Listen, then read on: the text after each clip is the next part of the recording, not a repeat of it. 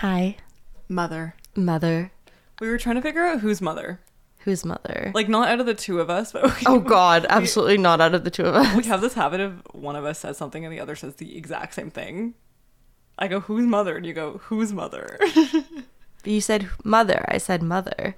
yeah. Yeah. So, yet another example of you repeating it. And me, I also do it. Um, anyways, who is mother?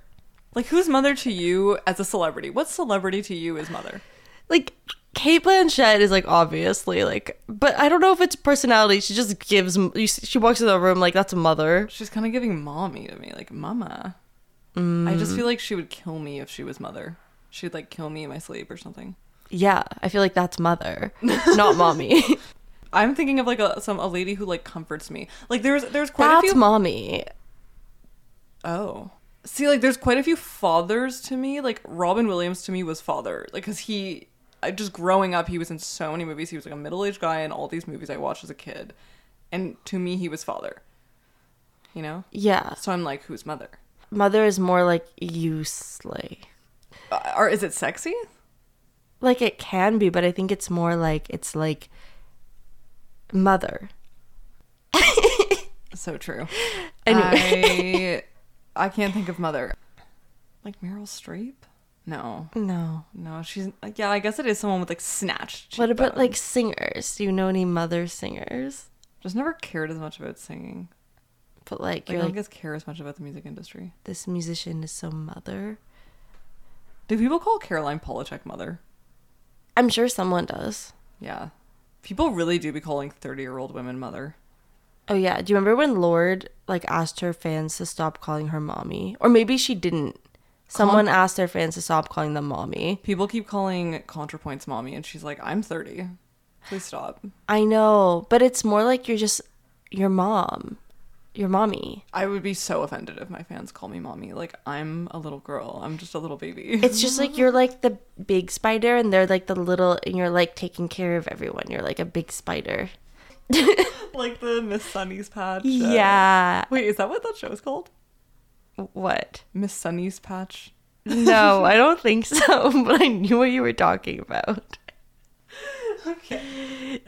I hope that was an enriching conversation for you all. I'm Hannah. I, I think it's safe to say I am not mother. I'm Maia. I'm really hoping I'm not mother. I don't think I am. but I just have a deep voice, and so I think that that's already. I don't think that those are requ- that that's a requirement for mother or not mother. I don't have snatched cheekbones, so probably not then. mother. I'm not mother. I'm not mother either. This is Rehash, a podcast about the social media phenomenons that strike a nerve in our culture, only to be quickly forgotten, but we think are due for a revisiting. This season is about paradigm shifts, moments that change the way we do things for better or for worse. If you like our show and want to hear more from us, you can support us on Patreon at patreon.com slash rehashpodcasts, where we have bonus episodes, weekly minisodes, and early access to our regular programming.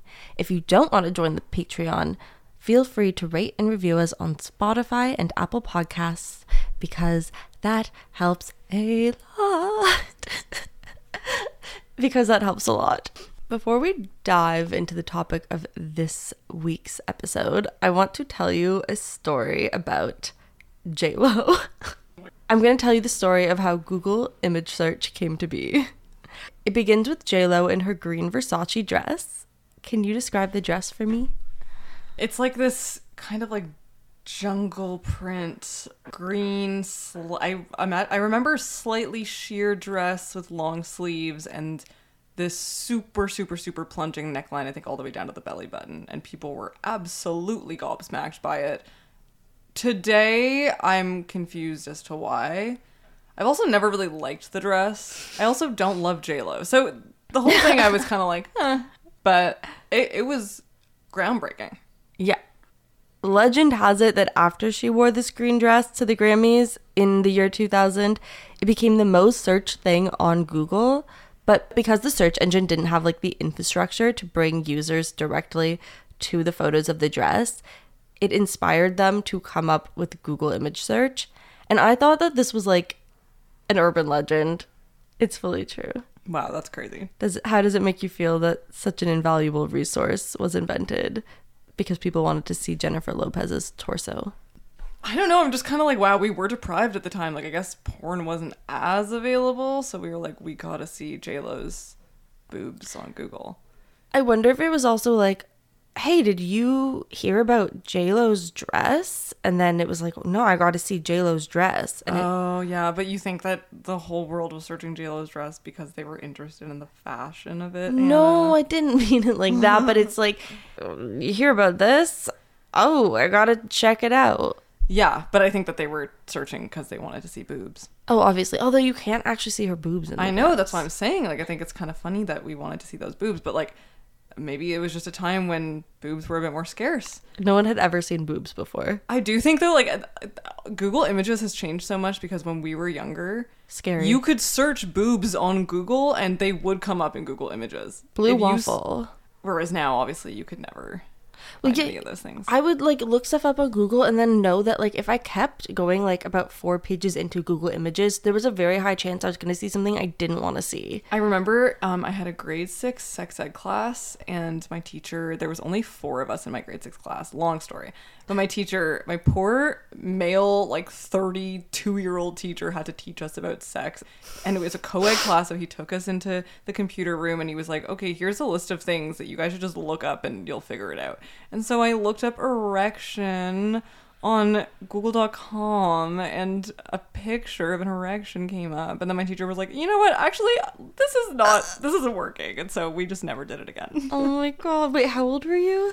Um i was in grade six i was 12 and there was a bunch of like older scary boys in the computer room who saw me look it up and they were like what the fuck That's so. Tra- That's horrible. google images like it'll get ya. completely unrestrained. I actually do think it's really cool in a way that Google Images came about because of this like fashion moment that we can all cite. You know Oh. what I mean? It you like even if you don't like the dress, it is probably one of the most iconic dresses like in our lifetimes at least. Like you, people know the dress. Yeah. It's like the Bjork swan dress. Yeah, it's infamous. So today's episode isn't about J-Lo, but I thought it would be nice to start off the episode with a story about how a woman's body helped build the internet before we go into how another's broke it. Because today we are talking about the Kim Kardashian Break the Internet paper magazine cover.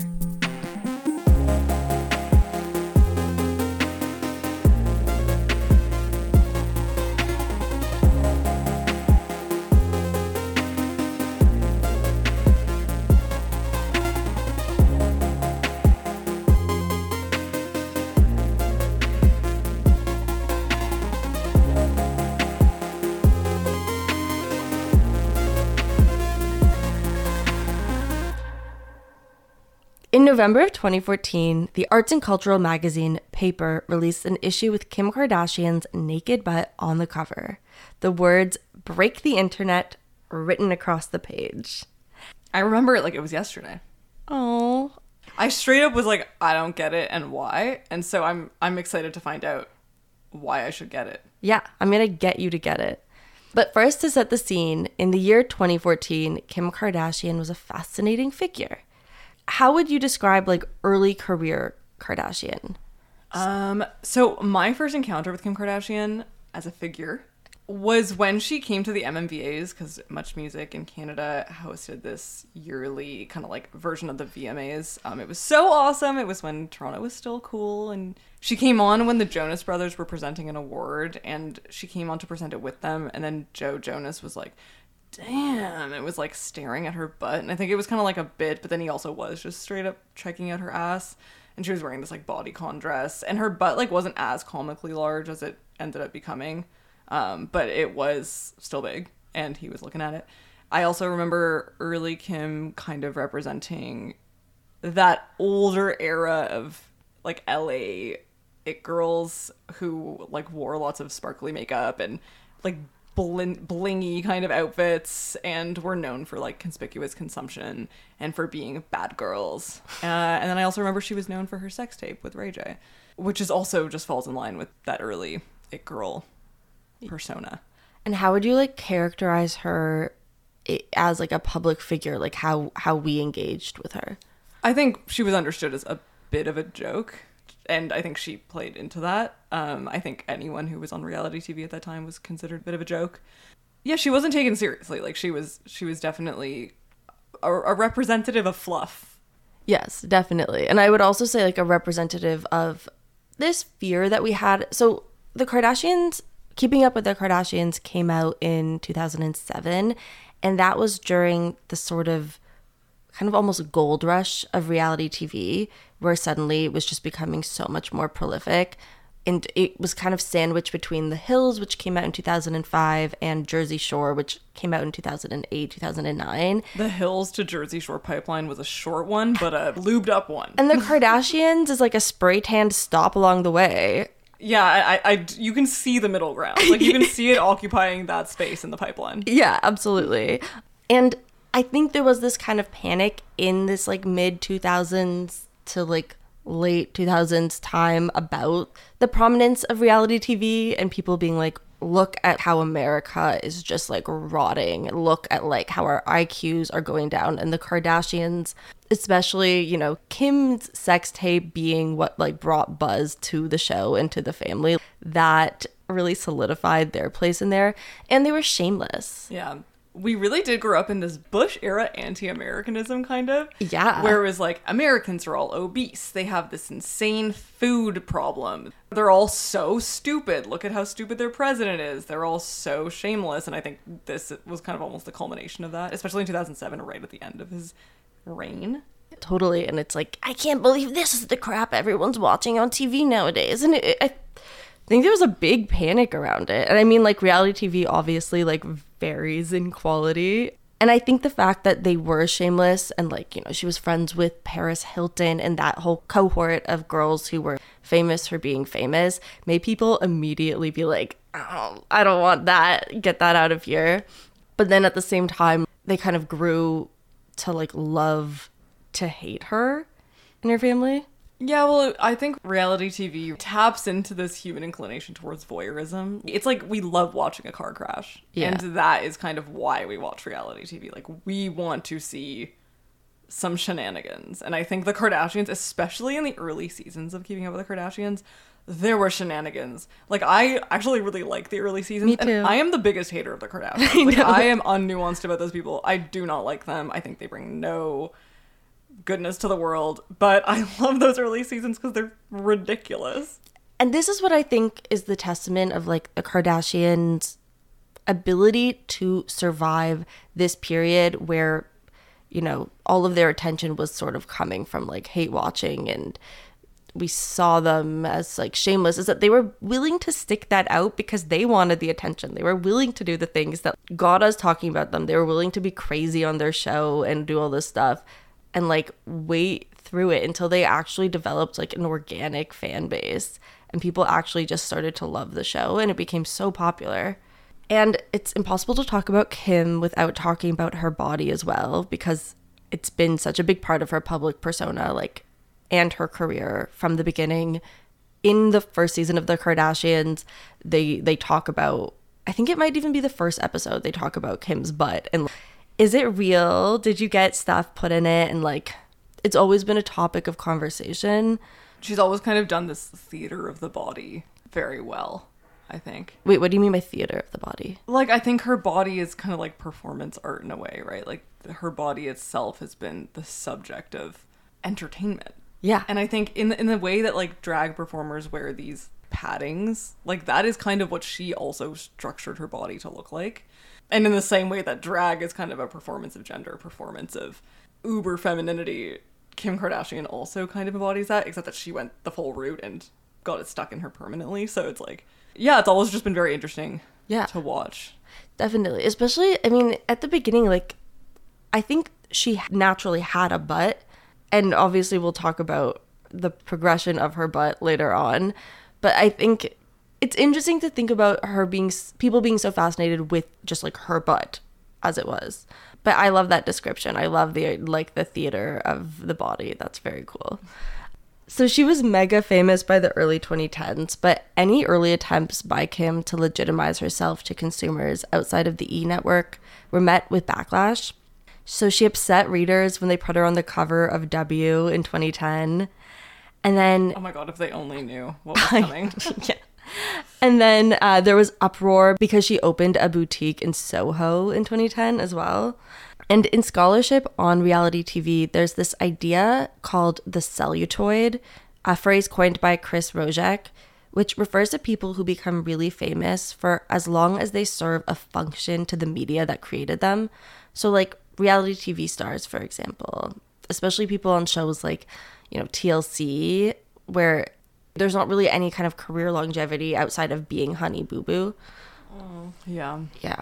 Um, so since they were coming up, like we said, in that reality TV boom, like it was logical to assume that the relevancy of the Kardashians would be short lived. It would exist there. I mean, what are the people from the hills doing right now?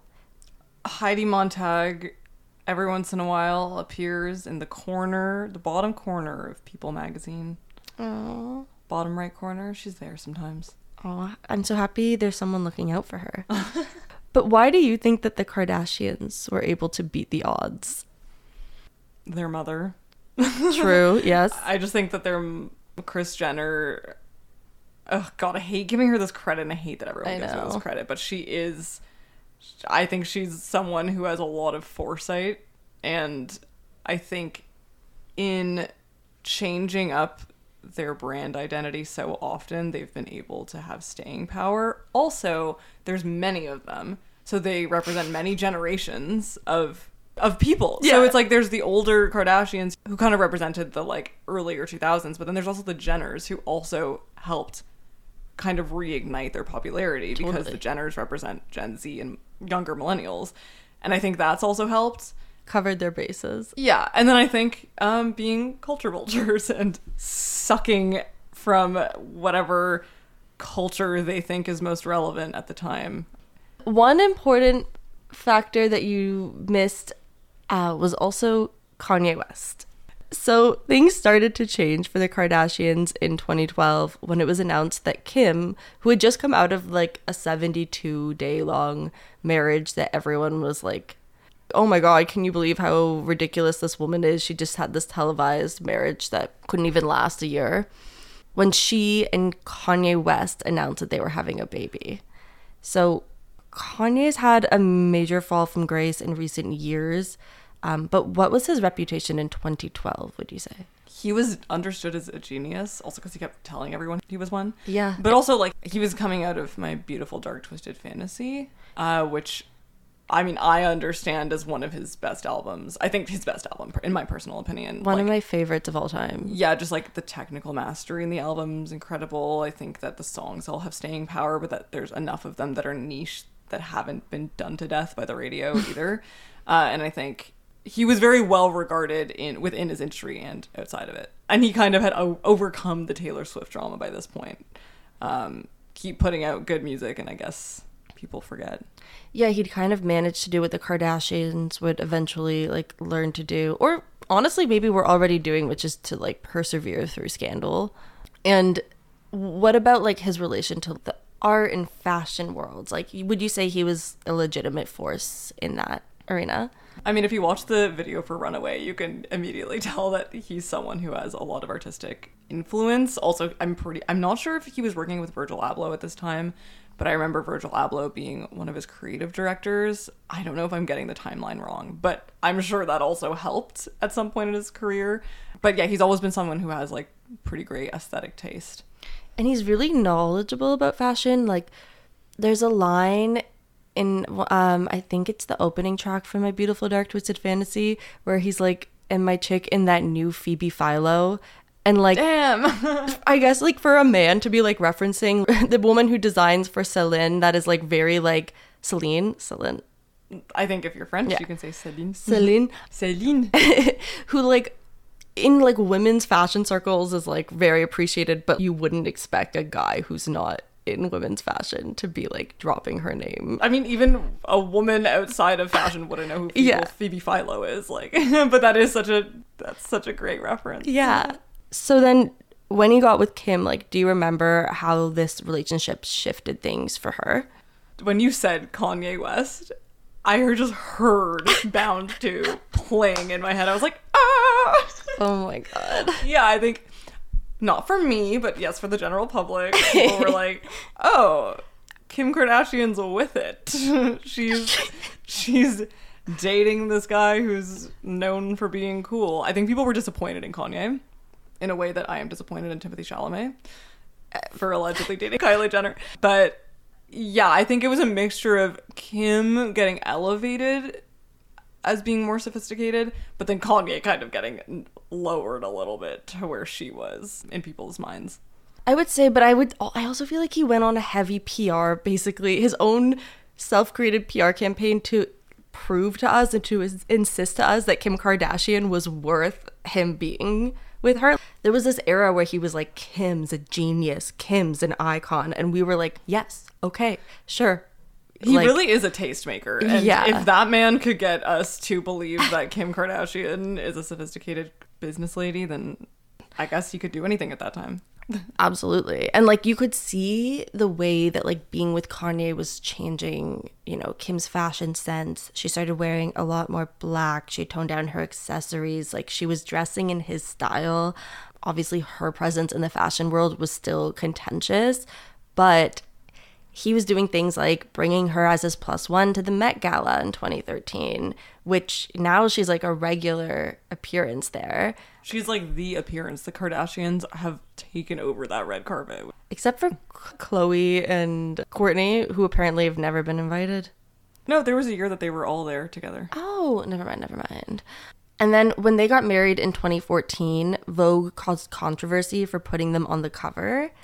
And people were like, this is a publicity stunt. Like, Vogue, wow, like, you've really lost it. Oh my god, you really can't watch a Vogue video without Kim Kardashian appearing in it now. It's crazy. And then Anna Wintour's later response to like the controversy was I think if we remain deeply tasteful and just put deeply tasteful people on the cover, it would be a rather boring magazine.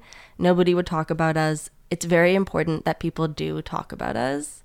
Dude, and it's honestly so true because Vogue has managed to adapt itself to new media so so well. Like their YouTube channel is kind of iconic now in the, the formats that they use. And I think that using the Kardashians really helped that. Do I like it? No. I wish they could find corny ass people like low culture people who aren't the Kardashians, but here we are. I mean, at this point, when they use the Kardashians, they're not even using them as low culture. They're just using them. I know now. Well, now they just don't represent low culture. But I'm like, find an actual low culture person and find one who's fun and not like insidious.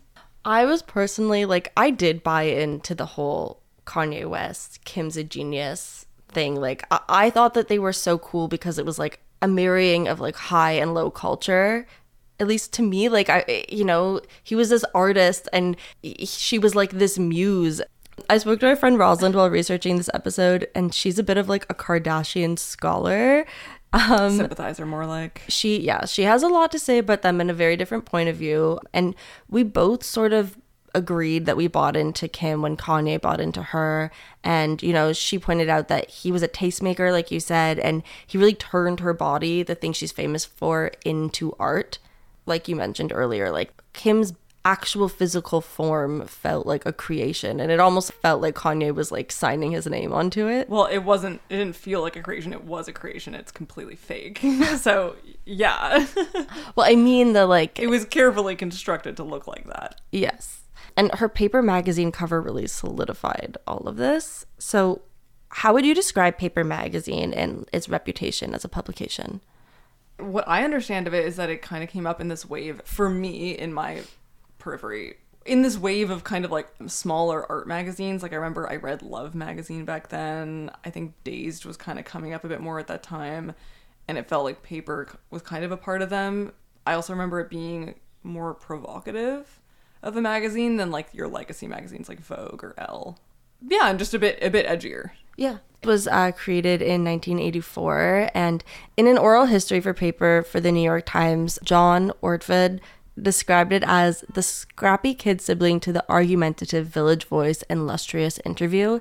Its readers were beautiful people and misfits, insiders and outsiders.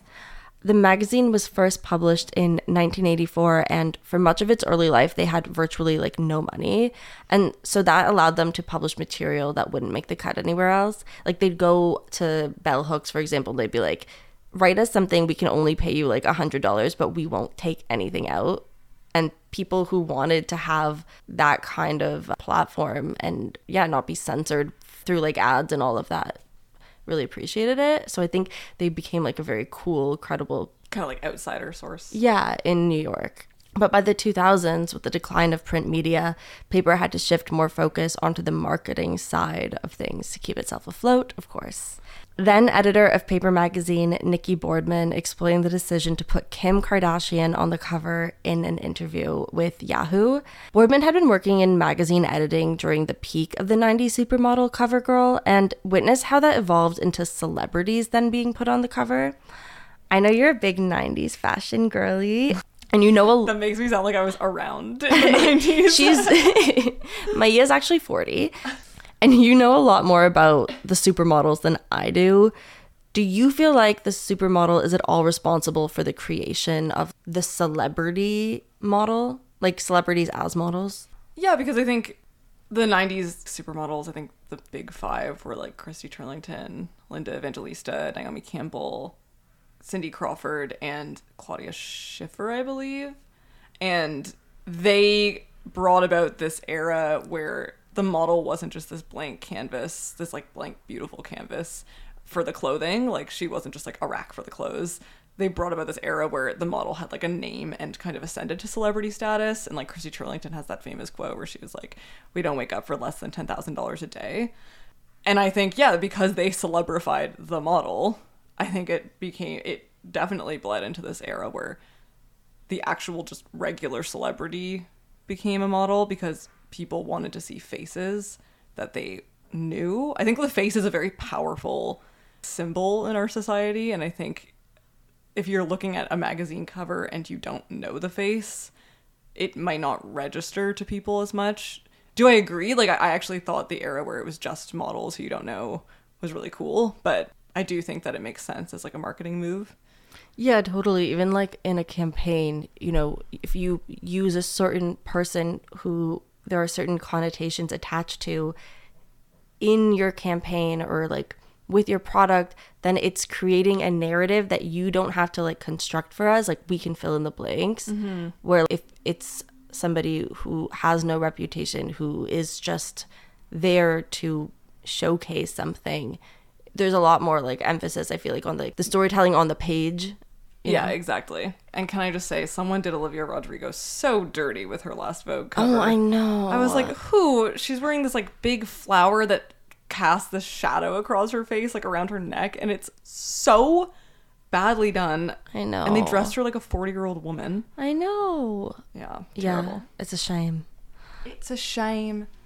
They're really addicted to putting these like really young stars in these like really structured garments, like really ugly, heavily patterned garments, and it's just terrible, terrible. I know. Let her have fun.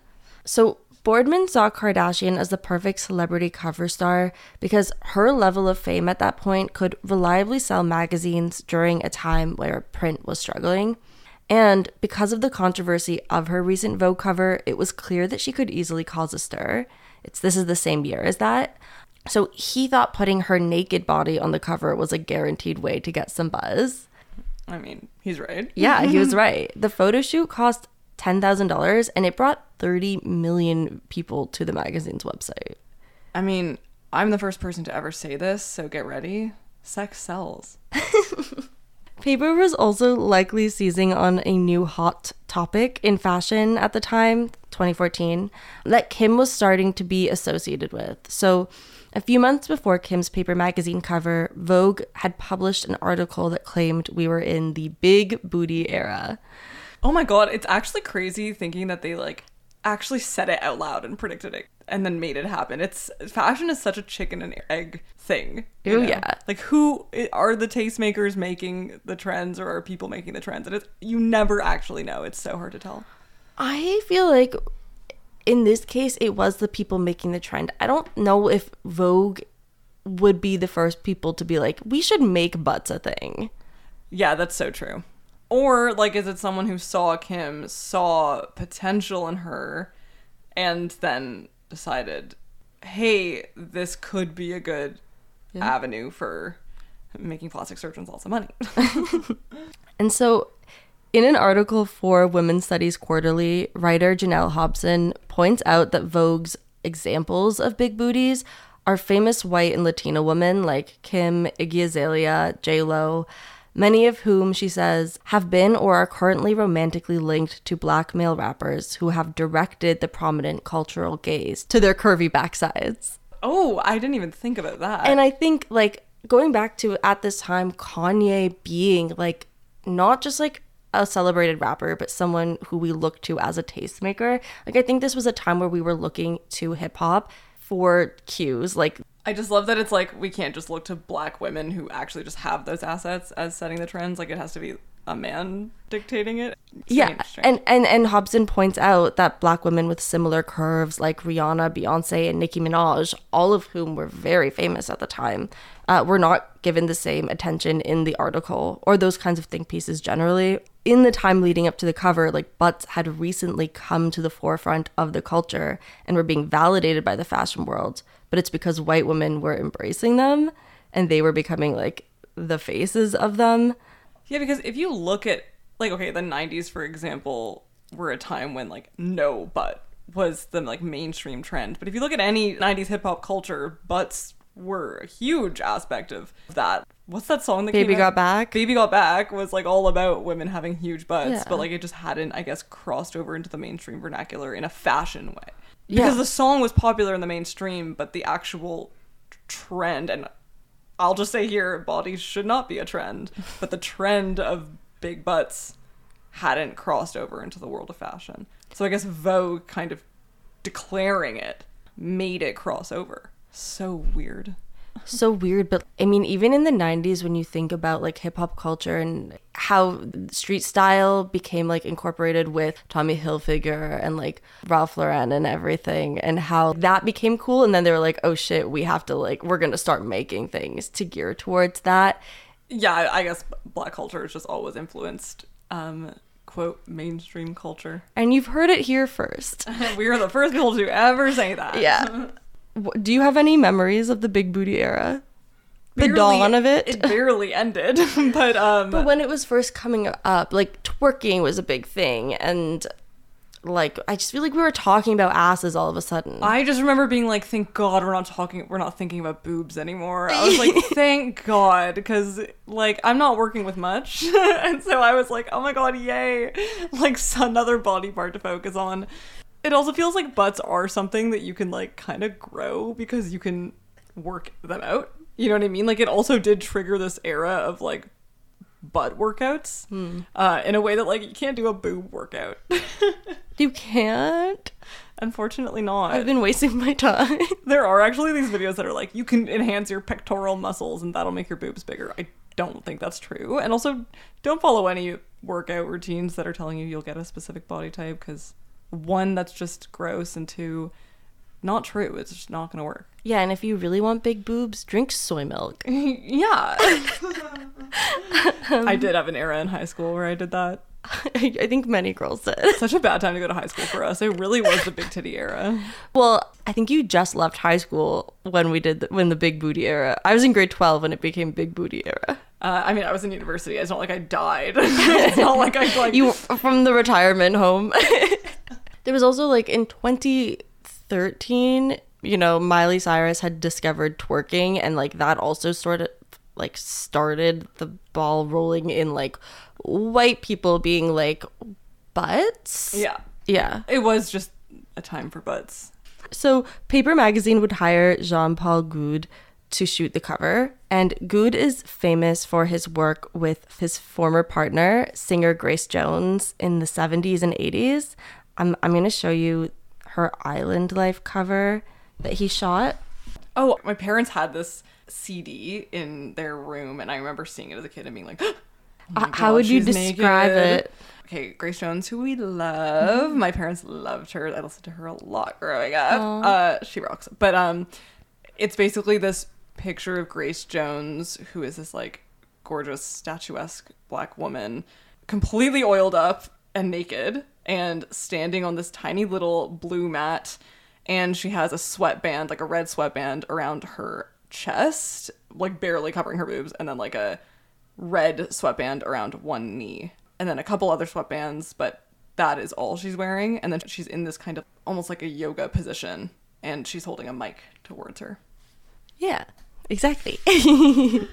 the poses she's doing on the cover of Island Life is not anatomically possible. So Goude was like a early adapter of like image enhancement and like manipulation and he would do it analog. Uh, sorry, I gotta look at that again. I know it doesn't it's not super obvious but like she wasn't actually doing this like he edited her arm can't physically actually extend to her leg. Is Yeah. what, is what the anatomical and he, fallacy is. he would like manipulate the bodies and the poses of his subjects and that was like a big part of his like work It's a gorgeous album cover. it's it's a beautiful photograph and so the black female form is a recurring motif for Goude in his non-commercial work and he admits to having a lifelong obsession with black people he he's white to be Okay, at least he just admits it. he even published a book called Jungle Fever, which has a naked Jones in a cage on the cover. I'll show you that. And so, what do you make of the decision to have this specific photographer with this specific legacy photograph Kim Kardashian at this specific time? It's saying it without outright saying it that we are influenced by black people on this cover. And like we are trying to make Kim Kardashian a surrogate for it for them or like a substitute for them. Yeah. So now we're going to talk about the cover itself. Um, I'm sure you remember the photos from this photo shoot, but I'm going to show them to you. Do you want to describe the pictures? Like, Uh, again, it's Kim Kardashian, basically partially or fully nude in various images, uh, fully oiled up and kind of like teasing different parts of her body using this black sequined dress. Um, and her hair is tied up in a knot at the top of her head and kind of like stick. It's like right at the top of her head. Um, and she's kind of making these cheeky faces in each of the photos, and then all of them have this orange background. yeah, slay. And then in one of the photos, she's wearing the dress fully and she's sticking her butt out and she's popping a champagne bottle in her hands, and the bottle is spilling over the top of her head and landing in a cup that's being balanced on her butt. Yes. Thank you. And yeah, you pointed out when we were looking at it that it's photoshopped, like so photoshopped, and that is like what Goude does. Like he'll make the body look exaggerated and like he'll he'll just kind of like slightly push the way that the body looks so that we're like, yeah, sure. Yeah, it's kind of like this uncanny representation of the body where Yes. it looks like it actually is working in the way it is positioned, but it's actually being manipulated. Yes, exactly. As was intended all along, the Break the Internet issue of Paper Magazine broke the internet. A day after its release, Paper Magazine's online traffic was nearly 1% of the US's entire online activity. Okay, had Kim Kardashian been nude before in a magazine? Because I thought she had. I think so. She was in Playboy. Yeah. And then she had a sex tape that everyone saw. Going back to the everyone looking at JLo's boobs on Google, I'm like, did we have we never seen boobs before? I think it was the marrying of Paper, which was like this already kind of magazine that was willing to like push boundaries and try different things. And Kim Kardashian, this like reality TV star who, again, was controversial to be on the cover of Vogue. I think it was a mixture of that and the way it's shot. It's not like, you know, you'll have celebrities pose nude and it's in kind of a classic, like, kind of artful, maybe slightly covered up way. This is her standing, staring at the camera, her full body just exposed. And I think, like, that is rare to see in Yeah. photography, at least of celebrities. Yeah, that's true. And the butt of it all.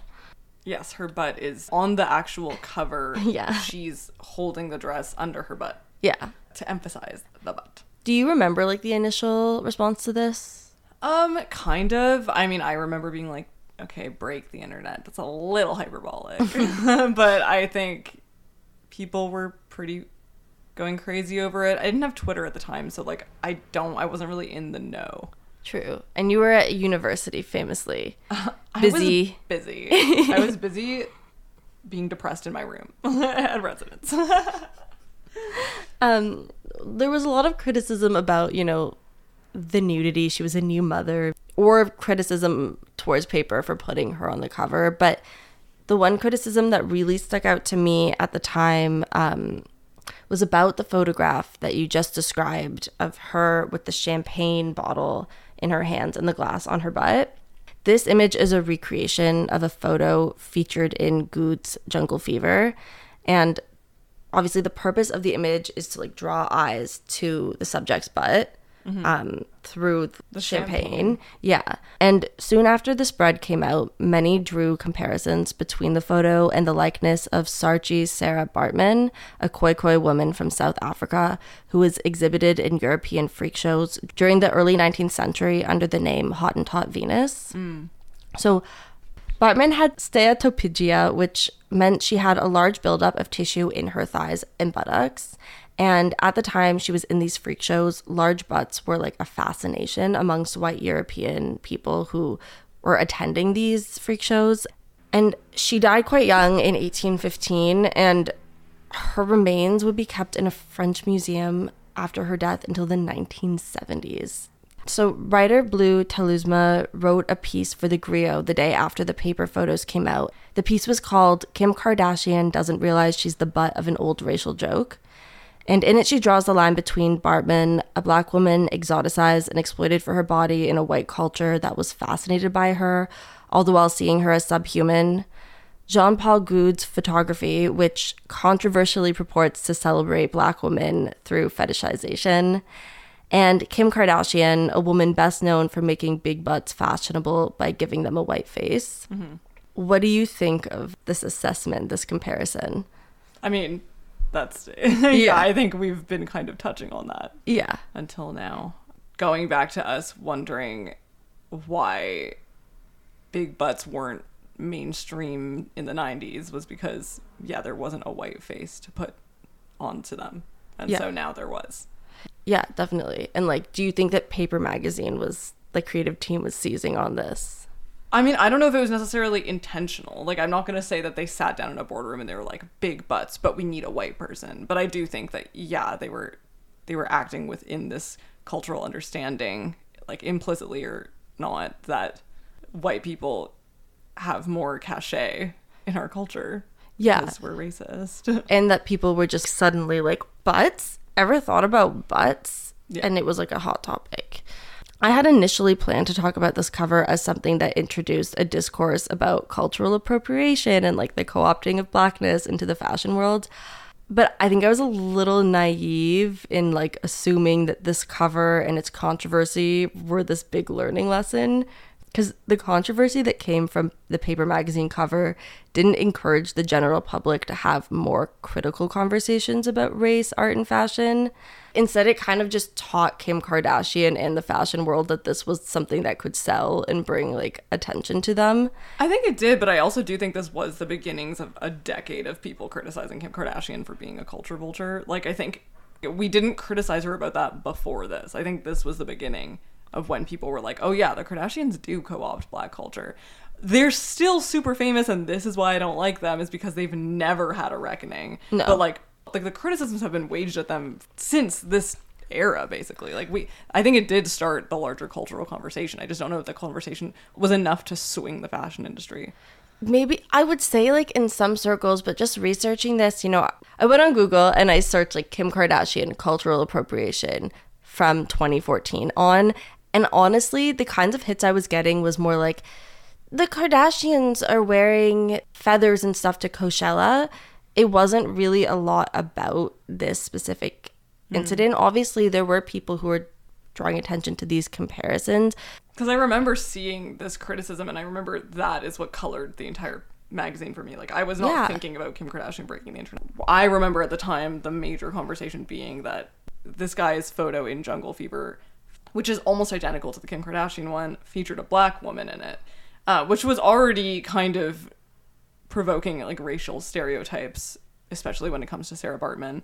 But that like th- this Kim Kardashian photo had taken this original photo and just replaced the black subject with a white one who was Kim Kardashian. And like that's all I remember about this this era. Like I don't remember being like, "Oh, Kim is in." Maybe I was operating in certain circles, but like I do remember that dominating the conversation at the time. Well, see, when I first started, and I was thinking kind of in a similar way, but I just actually tracking like the progression of her career. I think there were smaller criticisms and like conversations happening about Kim Kardashian and like being a culture vulture maybe at this time.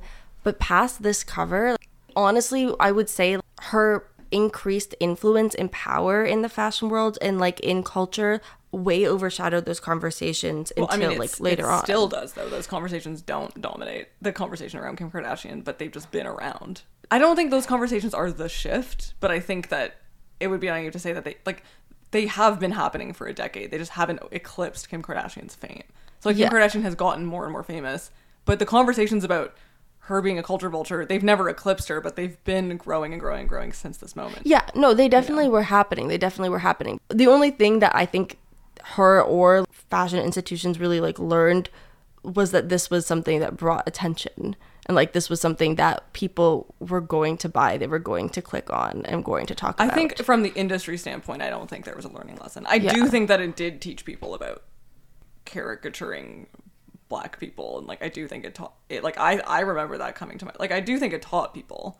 Yeah, I guess I was like, well, I had this experience, but I don't know if everyone else did, if everyone else learned from it. I mean, I was at like some arts high school, we were having these kinds of conversations. Well, I don't think everyone did, but I still think it was enough for us to see it on the internet. That's- like I, I I just it would just be naive to say that there's no like that this didn't trigger any conversations about or catalyze any conversations. no, obviously it did. That's why. There isn't really another moment that is more that is bigger than this in the Kardashian history about being a culture vulture. Like this this is the first one, you know. Yeah, I think it it definitely like sparked and brought on an awareness. I guess I just meant to say like I was originally thinking about this episode as like and this changed the way we talk about things and like it sort of did, but it also just feels like It changed things for the worse. yeah. But I, I wouldn't say that it didn't change things in that regard. Like I do think it changed things in the way we talk about co-opting black culture. I don't think that change was as big as the change towards Kim Kardashian becoming sophisticated fashion woman. Yeah. You know? I mean, yeah, I agree. But yeah, her influence in the world of fashion, like it did just grow after this cover. Like, you know, we said earlier, she became a fixture at the Met Gala. She opened the door for not only her own sisters, but for other celebrities who had like less classy uh, roots, like Gigi and Bella Hadid, whose mom was on The Real Housewives, um, to become, you know, models or to become like respected in the fashion world. Hailey Baldwin. Hailey Baldwin, totally. Kim's youngest sister, Kylie, became cool with the Tumblr generation as a teenager. And, you know, she began to rival Kim for who was the most influential Kardashian. And her makeup empire has made her a gajillionaire. Self-made businesswoman. She's a self made 19 year old billionaire. Yeah. Um, eventually, anything Kim wore or did would make headlines. Fast fashion companies became notorious for like literally copying outfits she'd be wearing in paparazzi photos and having them out the next day. Yeah, th- she really sparked the fashion nova era of fashion, which yeah, what a blight. What a blight on our society. Yeah. Forbes estimated her net worth last year at $1.8 billion. and even though it's gotten so boring over the last 15 years, the Kardashians had the biggest premiere in Hulu history when they premiered their newest show on the platform in 2022. That's insane. What Um, was the show again? so they used to be keeping up with the Kardashians. That ended, and they were like, "Oh my god, an era's over." And then immediately they launched the Kardashians, a different show Also, on Hulu. this also goes to say that you see the change in when Kim became more of a serious public figure. The Keeping Up with the Kardashians show became so fucking boring. So It is mind-numbingly boring. They are so obsessed with their own images that they cannot be fun on this show. No. Like it's like watching paint dry. Truly, It's genuinely so boring. And then they're like fighting because they're like, Kourtney doesn't want me to use her likeness in my iPod game. And it's all just about their various corporate empires, and that's the extent of it. Like, it has nothing to do with their actual relationships. It's just fucking boring. I'm so tired of these people. I know. Some people have made the argument that the fashion industry's acceptance of Kim and her natural, quote unquote, uh, curves helped shift the culture towards less rigid beauty standards. What do you think about this? I mean, I guess it's good that we're in an era where, like, actual extreme thinness isn't the beauty standard, but that doesn't mean that this beauty standard is any more attainable because Kim Kardashian and these women, it's not like they have like bellies. They mm-hmm. all have like these flat stomachs and like tiny waists and then get these like enhancements in their hips to make their hips look bigger so that it can accentuate how small their waist is and it's like yeah a lot of like people don't have those curves naturally and it's triggered this era of BBLs which are such a dangerous procedure to get and so many women have them. Like you go to downtown Toronto to like the downtown core and you see so many BBLs walking around. It is actually crazy. How much the Kardashians have like influenced women around the world. And like you look at women who have gotten plastic surgery on their faces and they look like the Kardashians. Like I'm pretty sure there was an era where Kim's face was one of the most popular photos that was taken to a plastic surgeon. Oh, I'm sure. And it's like they've actually done so much damage to, to women everywhere. Like it's actually crazy. I think we grew up in a time where it was all about being as skinny as possible, except maybe in your boobs. It almost felt like the. Except definitely in your boobs. The era that we grew Yeah. up in was like super flat stomachs, no butts, and then gigantic, massive titties. And like all the influential it girls or whatever, all like openly had eating disorders. It became like a joke. And so, like, I think there was a moment, like a brief window, where Kim felt really refreshing to everybody because, you know, it was slightly different. But I, I think we also forget that ultra thin bodies haven't always been the beauty standard. Like, it's always shifting. And so, introducing someone like Kim, who was curvaceous but still universally regarded as hot, into the mix didn't mean we were like opening up the fashion industry for all body types. Like like you said, it just created a new standard for everybody to fit to. yeah, and it just, I think it just showed everyone that bodies are made into trends. Yeah. And like everyone has to scramble to embody that trend or else. Yeah, absolutely. The Kardashians have always denied getting Brazilian butt lifts, BBLs, which is a procedure where fat is taken from one part of your body and injected into your butt. But like you just have to look at before and after photos of them to know that they're lying. Yeah, I think it was only extremely recently that Kylie Jenner actually admitted to having plastic surgery and like regretting the plastic surgery. Even if the Kardashians were like all natural or whatever, like it didn't stop a surge from young women, like you said, going to make themselves look like them. Kim was kind of the example for anybody getting plastic surgery. And around the world, BBLs rose 77.6% in popularity from 2015 to 2021 Insane. Yeah, even though they are, like you said, a very dangerous procedure, young women will go to places like Florida, Turkey, and Mexico, which are known to offer the surgery for as cheap as $3,000. It's also given rise to this horrible epidemic of men on the first date happily calling themselves ass guys. Every single guy is an ass guy. Like, groundbreaking. Yeah, it's like, wow, you like the body type that we've been told for the last eight years is the body type to like, or the body part. I was gonna ask if I was being hyperbolic by linking this all back to Kim, but I think you're on the same page as me. um, what did you expect from me? I didn't know. I didn't know if you'd be like, well, actually, I don't know. when it comes to the Kardashians, I live in hyperbole. Yeah, And I like- also don't think it's hyperbolic.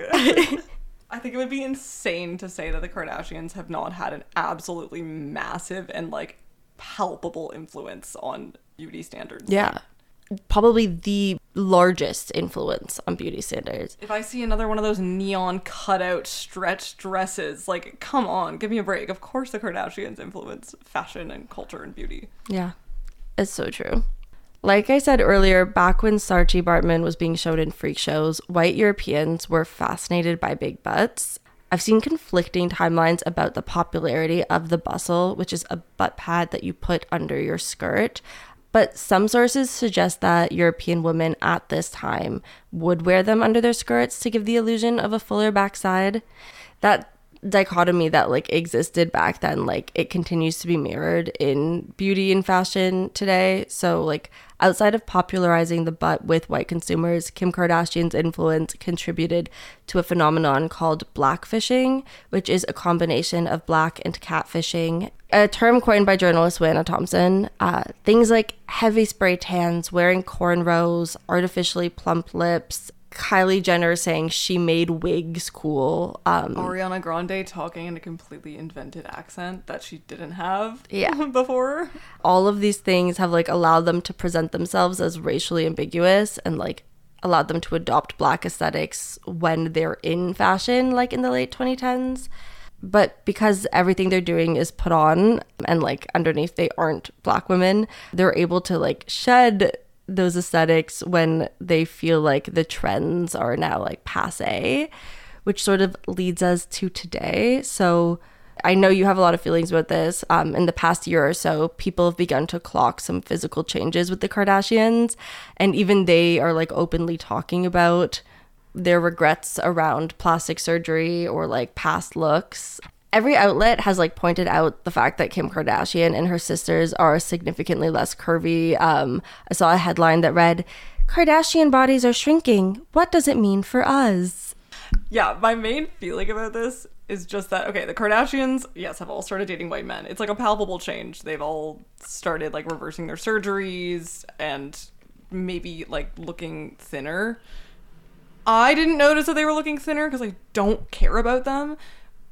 And whatever, maybe other people have. But every single outlet, every single person on earth basically being like, what are we going to do? Now we're in a thin era. It's like, you are making it a thing. You are calling it into existence. This thing doesn't just happen. Like, we didn't all get together and decide to look thin. You named it, just like they named it with Vogue back in 2014 you're naming it and now okay now we're officially in a thin era. Stop naming the trend. Like i don't actually think it's a real trend because that doesn't actually exist. You're calling the trend into existence. And i understand people are trying to raise awareness and like make people wary about the thinness trend but i actually don't know if that is going to undo it. I actually think it's going to exacerbate it. Well, yeah, I mean, at the peak of like Nicole Richie, Lindsay Lohan, like anorexia era, yeah, when we were kids, like for every image of them, there was someone going, Girls these days are so skinny, they're all bulimic. And it's like that didn't. Uh, that didn't make that not cool or popular or trendy. Yeah, exactly. And I think I just don't think that eating disorders work like that. No. I don't think that the more we're like thin, thin, thin, thin, thin, thin, thin, thin, thin, that someone who falls into an eating disorder or like develops one, I don't think that that's actually going to deter them. Yeah. And I actually think the they're just going to hear thin. And I just think calling this much attention to it, I, I don't actually think it's very healthy or helpful. No, and I think I mean the healthy or helpful thing would be to like stop declaring body types trends generally. Yeah, just stop making it a trend in any way, shape, or form. Yeah. Just stop. Just stop talking about bodies. To be completely honest, like I actually think it's a little weird that everyone's like talking about Kim Kardashian's body being thinner. Like, like we're surveilling what her body looks like. Well, it's And I think that's weird. Like, actually, just stop talking about bodies. Like, it also just like highlights how influential or like how much we've accepted her influence And that like given her the whatever power. like state she's in we're like oh my god this is the thing like if kim kardashian breaks her arm are we gonna be like wow arms it's all about arms we've got to break our arms now. Yeah. Like it's just like stop giving her so much power. And I think by saying, "Oh no, what are we gonna do now?" because Kim's thin, it's like you're giving her that power. Okay, Kim's thin. That shouldn't actually impact anyone. I obviously does, and I'm not being naive and saying that she doesn't have an influence, but like, come on. i know i just think is like yeah there's like a certain responsibility we should take in being like and this this affects us and we should not let this affect us Body neutrality. Stop fucking talking about bodies. But I'd want to know, like, why do you think the Kardashians did have this flip or this shift? Do you think that the conversations and the criticisms around them as being culture vultures actually had an effect, or do you do you think that they decided that the like image that they were previously putting out became so um so copied, so popular that like they had to kind of turn around in order to feel like they were on the edge of something. I think it's like a few things, and I think they're all slightly unintentional. Like, I think that those bodies are really hard to keep up with. The the bodies that they had initially had. I also think that they have so much money, right? That they can treat their bodies like we would treat getting a haircut. Yeah. And like I'm someone who, okay, I can think I look amazing with my long hair, but if I've had it for too long, I'm like, well, gotta cut it, you know? And I think because they treat their bodies so flippantly like that, they can just be like, well, never mind, I don't want this anymore. Like they they can treat their bodies like a trend because they can afford to. Yeah. And I think it's just like, okay, I'm tired of this. I don't know. It's been like a decade of having this body. I'm bored. I want to look different now. Like maybe that's it. Maybe they've all developed eating disorders. Who knows? But it's like, I don't think it's fully intentional. I don't think they all sat down and had a conference together about the fact that they need to look different. Like I just think that's giving them too much. Uh, Really? I hon- I mean honestly, just thinking about the way that they operate and like how they are basically like a brand and a company as a family, I wouldn't be surprised. That's true. Like maybe maybe their management also was like, you got to look different. I just I just don't know if it's as cut and dry as that. I think there's many factors im- impacting it.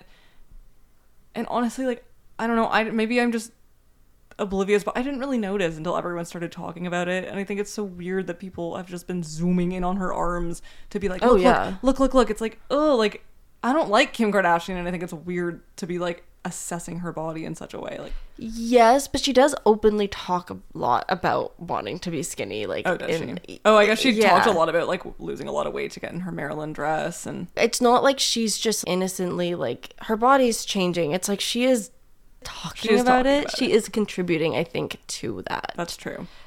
and like yeah body parts they go in and out of fashion they they shouldn't but it it's not something that the kardashians invented but as they and like the many girls that they influence like start leaning back towards eurocentric beauty standards it becomes like more and more clear that what we were celebrating as like a shifting tide for body inclusivity was just a sham And a trend. yeah, mm-hmm. and a trend. And like at the end of the day, there are women who just look the way that Kim Kardashian was trying to make herself look. You know, in 2018, 2019, there are people who who whose images and like likeness they were capitalizing off of and like recreating. Who now they've kind of just like left behind in a way. Do you know what I mean? Yeah. The No. women who have run and gotten the BBLs. No, but also the women who naturally like look that way. Like Oh yeah, but they always look that way, and Yeah. they always have. And I think, again, if we just stop treating bodies like a trend, then those women won't fall by the wayside. Like I think it's just like they're not gonna fall by the wayside if we just don't talk about it like a trend. I Like, know. Like I don't even want to characterize them as being left behind because it's like that insinuates that they're gonna be untrendy, and it's like, well, I'm just refuse to let thinness be a trend. I refuse to let anybody be a trend at this point. I just don't want to even like call it into existence. You know, Yeah, I mean that's fair. It makes sense. those women have existed forever in those bodies, and so it's like they can't do anything about it. No, I agree. How do you feel about the legacy of the Kardashians? Like, do you think it's fading? No, because they've spawned like 40 children and those kids are going to become famous You when they're older. Yeah, I have a very strong feeling. Like they're like building a little empire. I'm like, I don't know if we'll ever see the end of it. I'm hoping so. I I don't. Yeah, I can't tell if if like they are becoming less popular or not. If they're already changing and morphing into a new brand, then like who knows? right? Yeah, genuinely. If they got out of the Fashion Nova chic era before everyone else did, then they're already going to be ahead, and like that's scary. But do you agree that the paper magazine cover was a paradigm shift? I think it was a paradigm shift. Yeah. Like I think that again, like what you're saying, I think it did trigger conversations about the Kardashians as it pertains to race. And then I think more than that, it triggered this embracing of low culture stars into the world of high culture and mixing the two. And then, as you were saying, I think it did trigger this paradigm shift in bodies. And a paradigm shift in the way we talk about bodies, because now here we are talking about Yeah. the body as trend. And I think that is a new conversation as well that we haven't really just talked about before. Yeah, I would say so. Any closing thoughts?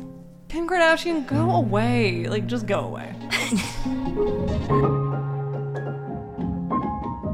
Rehash is hosted by Hannah Rain and me, Maia. It's produced and edited by me, and the intro and outro song is produced by our talented friend Ian Mills. Thanks for listening.